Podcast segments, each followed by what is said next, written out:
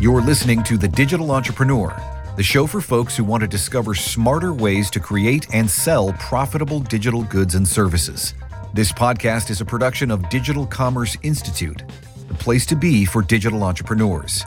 DCI features an in depth, ongoing instructional academy, plus a live education and networking summit where entrepreneurs from across the globe meet in person. For more information, go to rainmaker.fm slash digital commerce. That's rainmaker.fm slash digital commerce. Hey there, everyone. Welcome to the Digital Entrepreneur. I am Brian Clark, founder and CEO of Rainmaker Digital. And today, as always, we have Jerod Morris, VP of Marketing for Rainmaker Digital. And we also have our very own data ninja, Loryn Thompson. Don't ever call yourself a ninja. We've talked about this. I can call you a ninja, right? Yes. okay, this is a podcast. You have to talk. All right. Um, so today uh, we're flipping things around a little bit to close out our series on uh, the elements of the modern website, and we're going to talk about testing.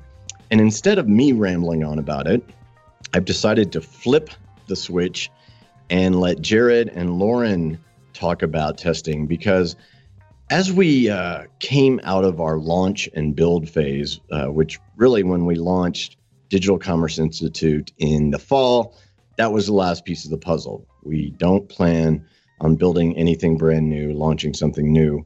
What we're doing now is shifting into optimize and grow phase. And a big part of that initiative that we knew we wanted to tackle as soon as we could, and it really was at the beginning of the year, was to move from tracking and testing when we thought it might be a good idea to a culture of tracking and testing. And there's a big difference there. Uh, a one off test here or there uh, can give you valuable information.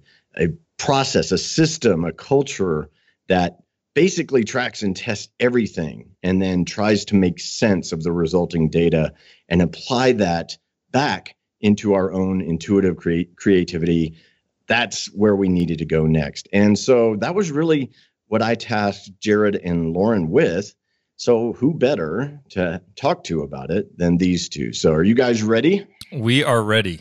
Yes. Yep, ready. all right so i've got here some notes from you two this catchy headline I wonder where you got that from Hmm, five key concepts to understand about tracking, testing, and making decisions. Very nicely done. Jerod, was that you? That was me. Yes. Good But, job. but with Loryn's help. Oh, with Loryn's help. Okay. Well, we I, we know Loryn's she's the brains behind this, but you know, She well you're and and, and, and you're I, a front man. You know, she's got to feed you the smart stuff. Right. Well, and and I do want to say this, Brian, is kind of just the the lead into this conversation. You know, when we talk about data and testing, I think it's so important. You just said to create a culture of testing. It's so important, I think, to have two things. Number one, you've got to have commitment from the top because if you weren't committed to this and to doing this, then something like this isn't really going to happen. And so I think you've really got to have organizational commitment to this being important. And the second thing I think you've got to have is enthusiasm. And I think that's really what Loryn has brought is a real enthusiasm for the subject, for learning more, for figuring out where we can use it. And it's really helped and, and just infused what we're doing with a lot more information and insight. And so I think as we talk about this, you know, this isn't listed here as one of the things we're going to talk about, but it's very important if you want to have this culture of testing, having that commitment from the top down, and then individuals with enthusiasm for actually doing the work that it will take is really, really important. hmm Yeah, Definitely and uh, agree. You not only have my commitment, but I've been nerding out right along with you. So I think we're all enthusiastic about it because it's just fascinating. Yeah. You know, it's uh it's it's fascinating when your intuition actually gets proven correct. And it's also just as fascinating when you're completely wrong. you know, and you just have to be open to being wrong because Whichever way makes you more money. Exactly. I mean, what blindly going along uh, on, with a losing strategy is is not that smart in my book. So Mm-mm. Mhm. yeah, I think the enthusiasm uh, is there as soon as people kind of get over their trepidation about it. You know, I mean, people think, you know, split testing is complicated, but with the right tools, it's becoming easier and easier. Even I can do it when you let me. You know, yes. All right, so let's go through these five key concepts. What is number one? So, number one is starting now. And again, this is one of those that almost seems so simple, you don't want to say it, but it's really important. And it's similar to what we tell people on the showrunner with podcasting who see that there, there are people who have been podcasting since 2008. And so they feel uh, intimidated. And it's like, well, okay, yeah, the best time to start a podcast was, you know, back then, 2007, 2008.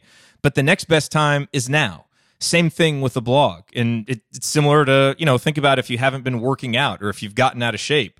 You know, sometimes you'll you'll think about it, it's like, man, I, I don't I don't even want to get on the treadmill for the first time because I haven't been doing it for so long. Well, you can't think that way because you can take a positive step in that direction today to start moving forward in a better way. And I think it's the same thing with data. So you know maybe you've had analytics on your site for five years but you've never done anything with it. And now again you get in there and you're intimidated because there's all this old data and you don't know what to do with it.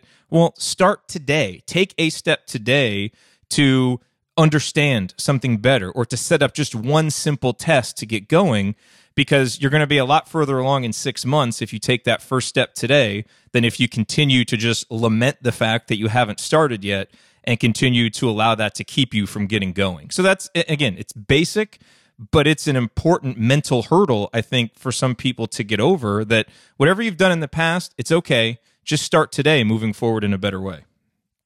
Yeah. I just want to add to that. Even if you don't think that, you know, you really need the data right now or anything, or like now is not the best time to devote the energy to putting everything together, because yeah, it can be really time consuming to get set up. Um, but the important thing to remember is that with data, having the historical data, having like three months of data, that's like that puts you way ahead already. Um, so it's always good to just go ahead and get it set up, even if you think, oh well, you know, I need to devote more time to this right now or this. Just put the data in place. You'll be glad you did in a few months. Mm-hmm. Yeah, that's uh, that's good advice. So the next thing I want to talk about here is something I've seen over and over when a company decides, okay, we're going to embrace testing. Uh, we're doing this. And the first thing they then do is look for some turnkey off the shelf system or whatever that they're going to slap onto their particular business. Uh, silly or not? Well, I mean, I think the the number one thing that you have to realize when you're going to start doing this is you've got to understand what you're tracking and what data and what reports and what numbers are going to be important for you. And so, you know, I think back to my time when I was running Midwest Sports Fans five, six years ago, and all of our monetization was based just off of display ads.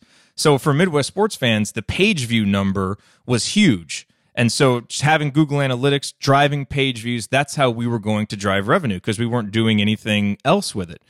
But, you know, you think about what we're doing now and and think about all of our properties. Page views are a nice number and they can tell us something, but they don't it doesn't tell us very much. We need to convert people onto an email list. We need people to start trials of the rainmaker platform. And so you've really got to start with where you want to end up what your business objectives are what numbers drive those objectives and then what's going to allow you to track that because the context is everything.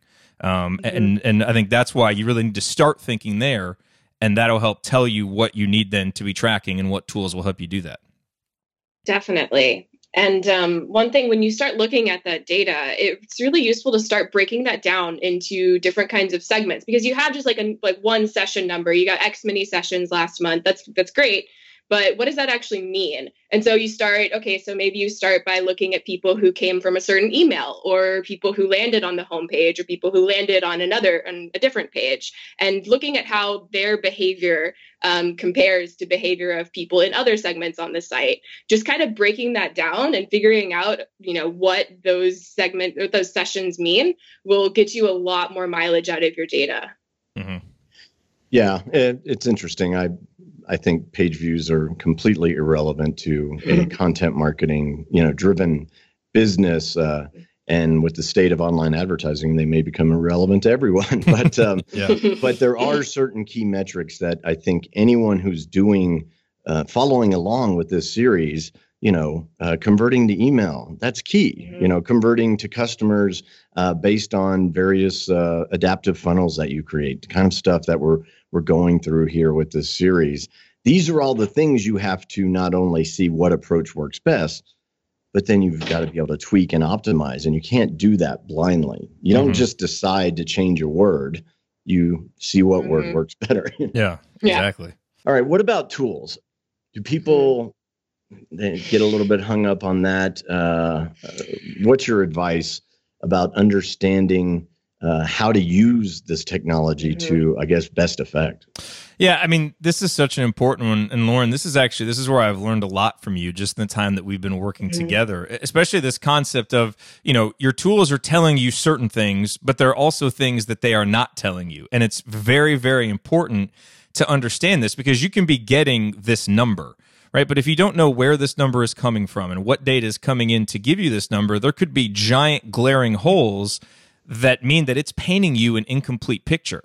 Mm-hmm. And eh, you know, so again, eh, I've learned a lot from you in this sense, and and you've got a couple of good examples as far as this goes too, which are kind of help illustrate that.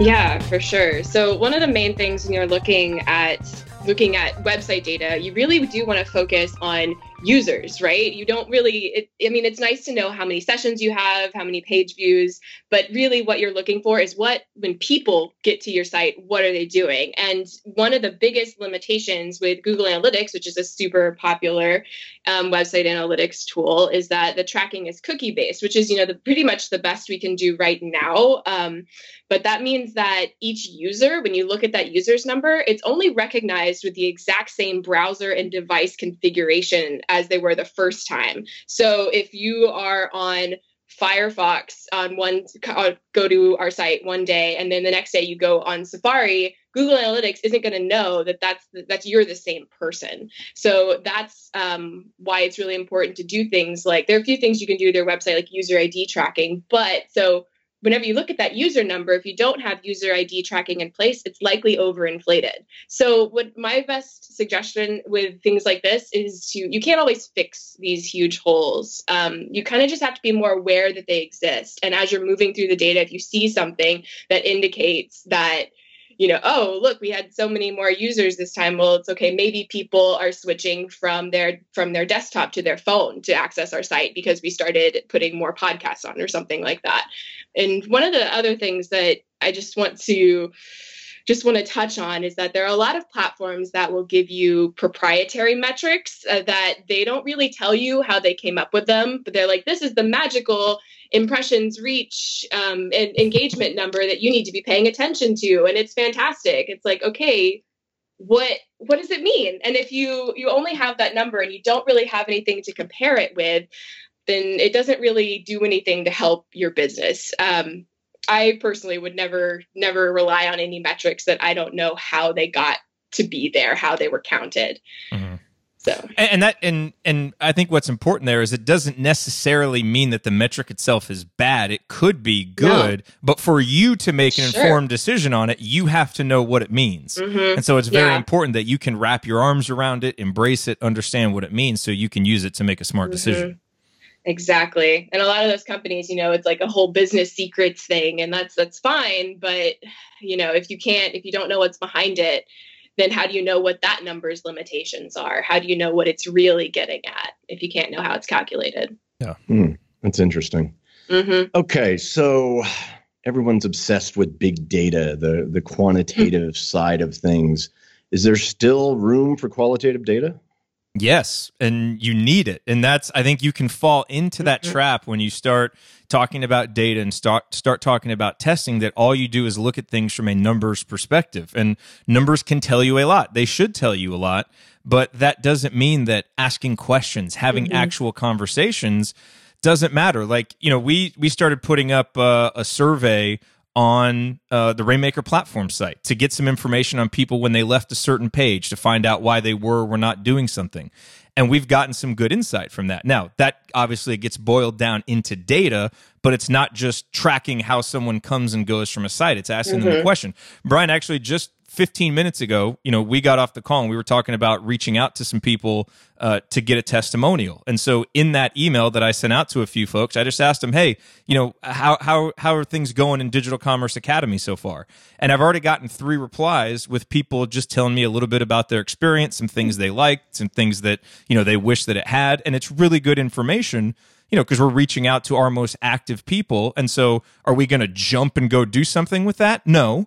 But it's the kind of information, hearing it from people who are clearly engaged and really using the product. Okay, now we take that, we combine that with quantitative data that we have about usage and different things.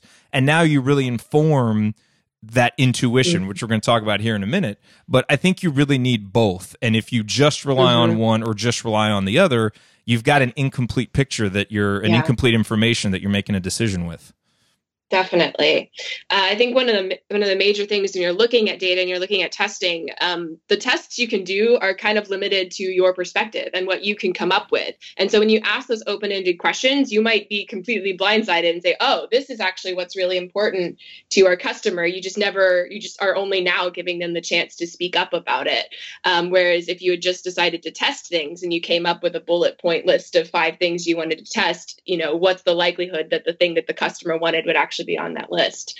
So it really does matter to get out there and talk to your customers and know your customers because that's what's going to inform which tests you actually should run. Mm-hmm. It's kind of amazing that I went a decade with never, you know, doing surveys. I, I just really preferred to observe people in the wild, if you will, yeah. in comments, in uh, social media, in forums, all of that stuff. And it worked really well for us and yet, now that we've started doing this, now I'm still against um, multiple choice questions that aren't carefully crafted because you can suggest answers, right? Mm-hmm. But the yeah. open ended question thing, I love it, right? You know, you just, it's unwieldy, it's not scalable to a certain degree, but that's where its power is, right? It's, yeah. it's real people telling you real stuff, and you can figure mm-hmm. things out from that. Like Jerod said, one answer is not going to make you go act but when you start seeing the same kind of pattern recognition that I would see out there in the wild, that's where the answers come from. Mm-hmm. So exactly. we've gotten to the point where we have, uh, you know, we have more customers at 100 and what 70,000 now. Mm-hmm. We have more customers than some people have prospects. So we have to talk to them, and we made that shift um, starting a couple years ago, and it's really intensifying now. So yeah, yeah. I, I totally agree with you guys on that one. Mm-hmm.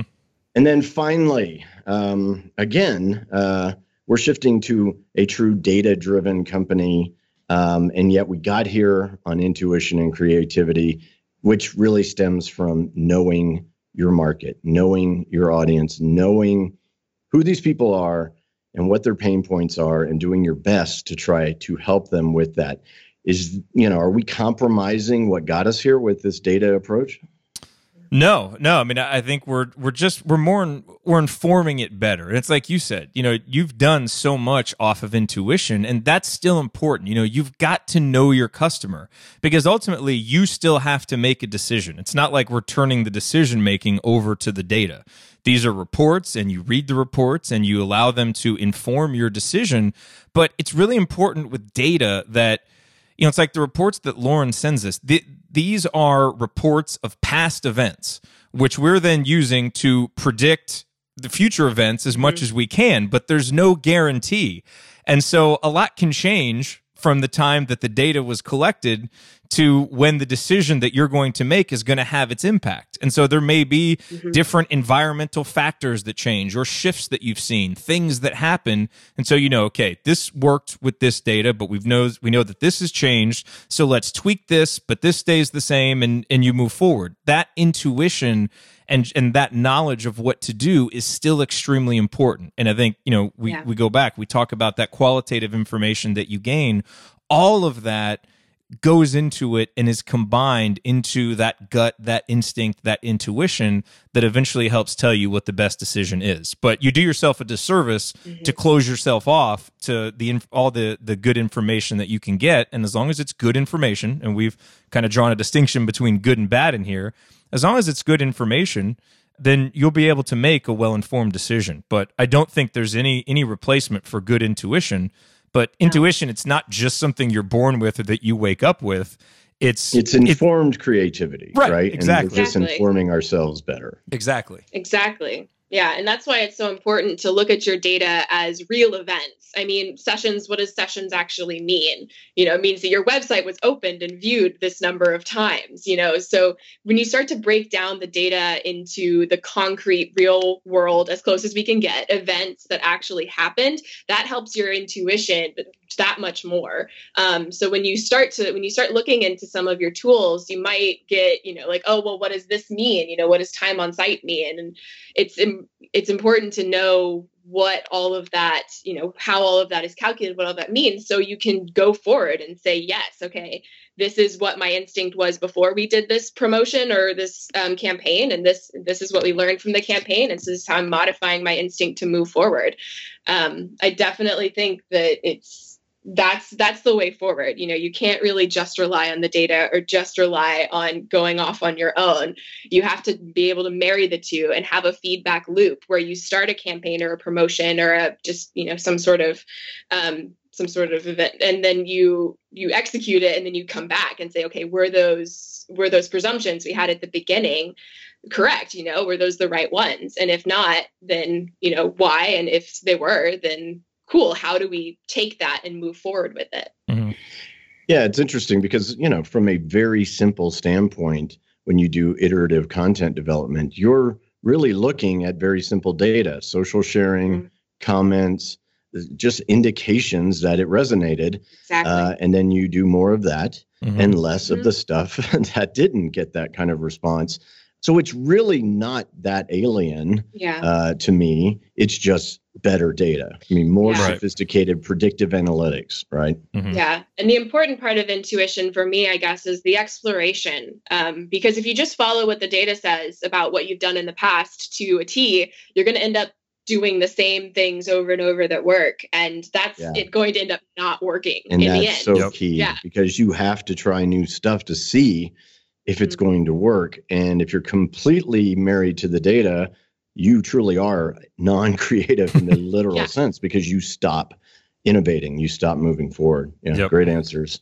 Mm-hmm. Um, so, Loryn, we, we talked briefly about tools, and I think, again, people get kind of hung up at this level. So, we use the testing tools built into Rainmaker, mm-hmm. Google Analytics, and what else?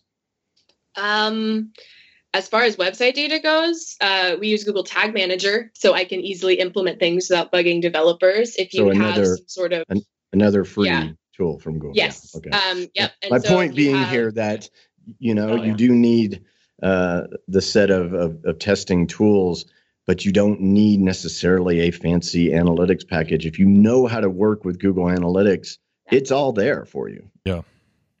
Mm-hmm. Definitely. And then we also use Hotjar, which is the what we've been doing our surveys with. Oh, mm-hmm. cool. Okay. And that's been working really well. They also have heat mapping, which is cool. Interesting. Yep. Cool. Cool. Cool. Cool. All right. Well, I think that covers uh, the five elements that we were all uh, agreed needed to be covered. Jerod, what do we have today for the folks at home as a free offer? We have the free membership at Digital Commerce Academy, which, if you have not yet started, you really should get over there and get started today. And you can do that at rainmaker.fm slash digital commerce.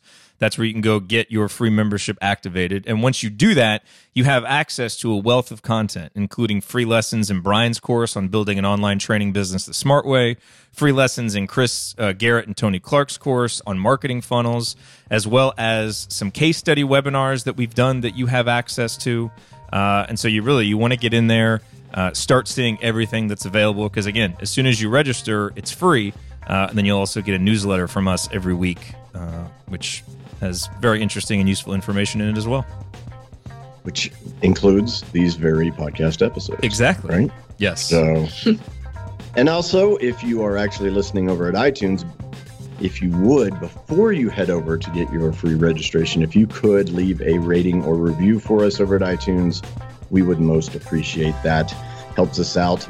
Find new people in the iTunes ecosystem And uh, we definitely appreciate any help you can give us on that. All right. Hey, two. actually, Brian, real quick, by the way, we probably should let people know the reason why we have the URL rainmaker.fm slash digital commerce is because we're tracking conversions from this podcast episode. So instead of saying Ah. digitalcommerce.com slash free or whatever it would be, we have that URL, which will then redirect you, and that way we can track Mm-hmm. whether people are actually paying attention to it.